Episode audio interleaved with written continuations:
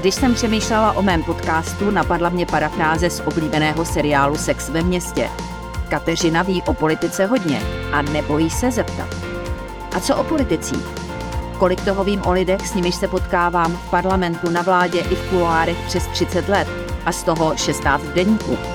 Jací jsou to lidé, jaké mají motivace, ale také zlozvyky, nebo v čem tkví jejich kouzlo pro voliče. Tento jiný pohled se vám nyní pokusím nabídnout. Pane generále, vy říkáte, že válka je ošklivá, špinavá, neveselá věc. Proč jste se stal profesionálním vojákem? tak to je fakt těžko říct. Já jsem to takhle měl od dětství, ale já jsem asi tam viděl vždycky nějaký to, jakoby to hrdinství, to vlastenectví, asi jako dítě a kluk i to dobrodružství, byť jako bych tady předtím varoval. Ale jo, asi to, já nevím, já to tak měl opravdu jako od dětství, ale já to vnímám prostě, je to jako služba vlasti, což je podle mě to nejvyšší, co člověk může dělat a vlast jako není nic abstraktního, to je prostě úplně konkrétní, to je prostě, to je to, co vidím kolem, všechno, co mám rád, eh, známí, přátelé, rodina, způsob života, kterýho si vážím a to všechno, takže jako za mě to je prostě vznešená práce a možná to byl nějaký takovýhle romantismus, jako a to mám. Ale dnes je, skoro bych řekla, vaší hlavní profesní náplní přesvědčovat právě obyvatele České republiky, že svoboda, celistvost, suverenita země zkrátka nejsou zadarmo. A mě by zajímalo, jestli máte dojem, že lidé to začínají chápat, že vědí, že to není nějaká politická deklarace, ale že to je zkrátka nezbytná podmínka eh, pro naši existenci. Tak, takhle, abych poopravil, já si nemyslím, že hlavní role náčelníka generálního štábu je pod, jako přesvědčovat veřejnost.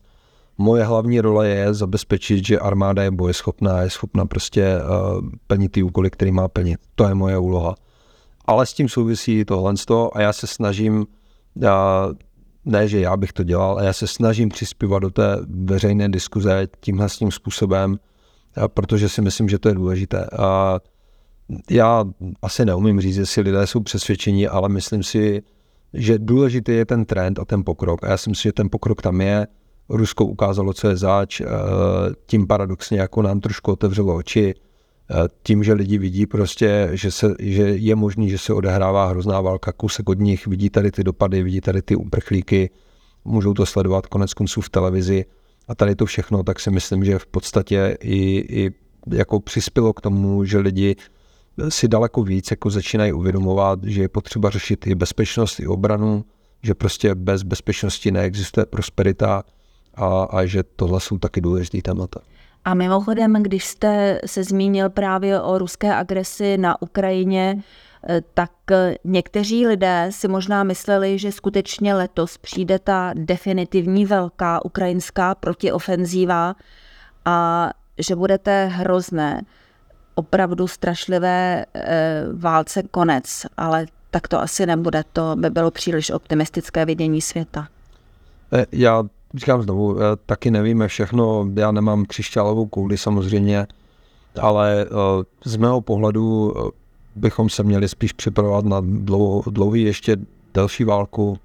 Nemyslím si, že to skončí někdy teď v dohledné době nějak brzo. A je to logické, protože se podíváme na bojové síly těch stran, když se podíváme na to, jaké pořád deklarují cíle, Zároveň nevidím žádnou nějakou snahu nebo náznaky toho, že by byla vůle k diplomatickým jednáním, a tak z toho všeho mi vyplývá, že bychom se měli spíš chystat na, na další prostě pokračování, na delší válku.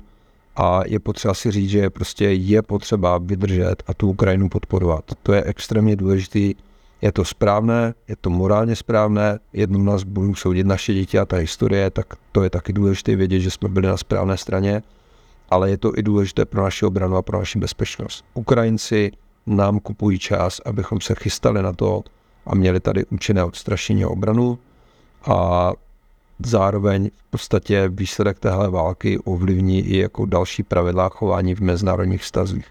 A není v zájmu České republiky a našich lidí, aby Rusku tohle to prošlo.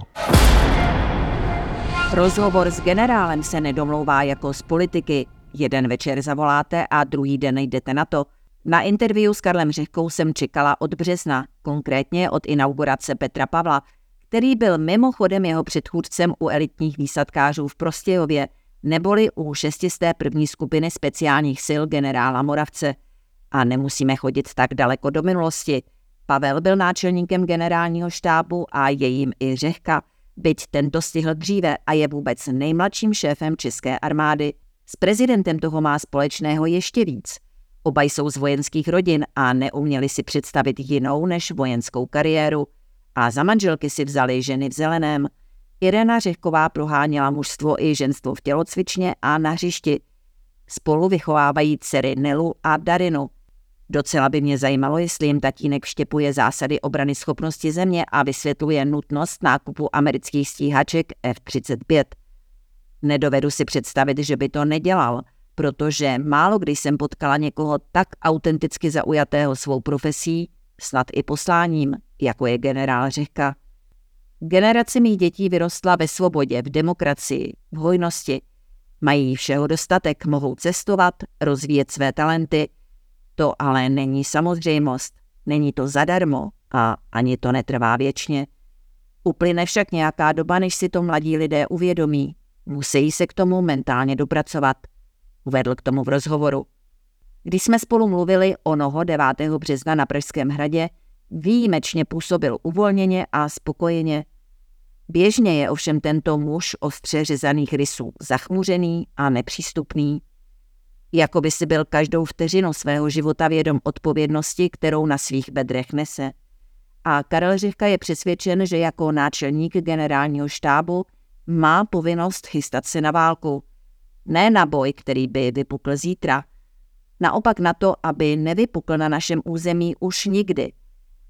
Jen země, která protivníka přesvědčí, že je schopna se ubránit, může žít v míru. I proto je zarytým zastáncem nákupu 24 letounů americké výroby, které by měly sloužit až do roku 2070. A stejně jako premiér Petr Fiala opakuje, že není žádný Brusel a Praha, neboť Evropská unie jsme my, Karel Řivka tvrdí, že Severoatlantická aliance není nějaká charita, která by nám přišla v případě nouze pomoci, neboť jsme její součástí. Jsou to naše závazky, úkoly, plány. Rozčiluje ho, že to nikdo nechápe. A tak mluví o vážné situaci, mobilizaci, katastrofických scénářích. Burcuje, aby lidé pochopili, že obrany schopnost je podmínka prosperity. Jedno je jisté, jako účastník čtyř misí v Afganistánu ví, že válka je mrcha. Je hrozná. Vždycky v ní lidé trpí. Má dopady na ekonomiku, vzdělání, psychiku celých generací. Je to ošklivé, bolestivé a strašné. Tak vypadá válka, říká. 48-letý generál Řivka ví, o čem mluví. A to mě děsí, protože krvavé běsnění se odehrává kousek od našich hranic. Nemám pražádnou radost z toho, že na obranu se příští rok vydá 150 miliard korun. Všechno ovšem ukazuje na to, že jiná cesta není. Proč je podle generála Řehky doba míru a klidu pryč? A co musíme udělat proto, aby doktrína odstrašení zafungovala? Dočtete se v rozhovoru na deník CZ.